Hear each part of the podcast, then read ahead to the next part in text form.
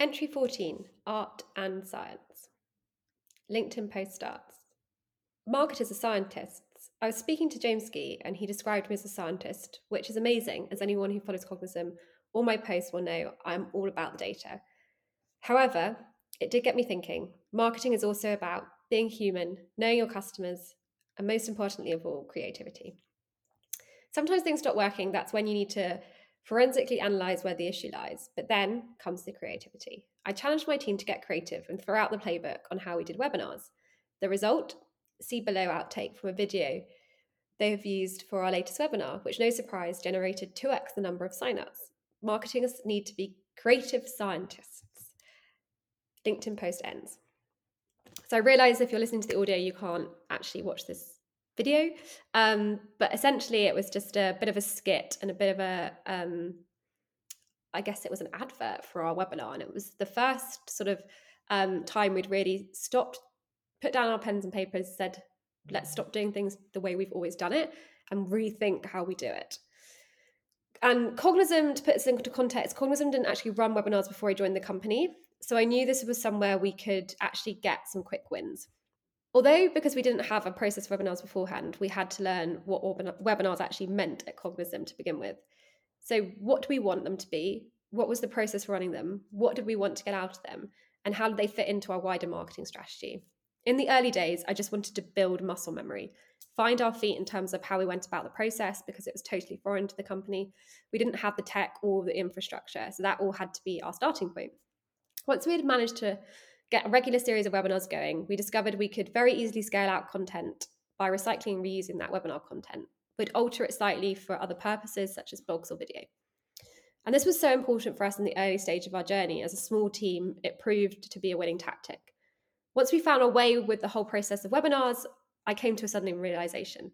Somehow we'd managed to end up running the same old playbook. We were running the webinar in the same way we ran everything else, because that had been the way we had always done it we had a process, a cadence for webinar frequency, and a clear activation checklist, all of which was being followed.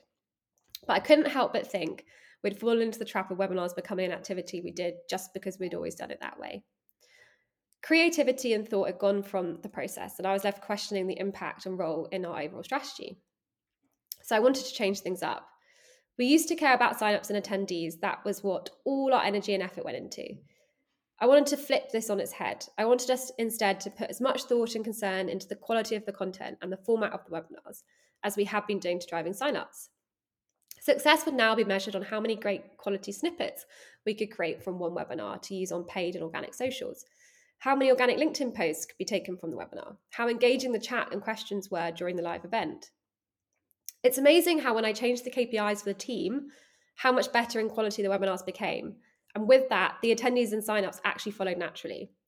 It was a great learning for me as a marketing leader to always take a step back and evaluate the work as normal activities.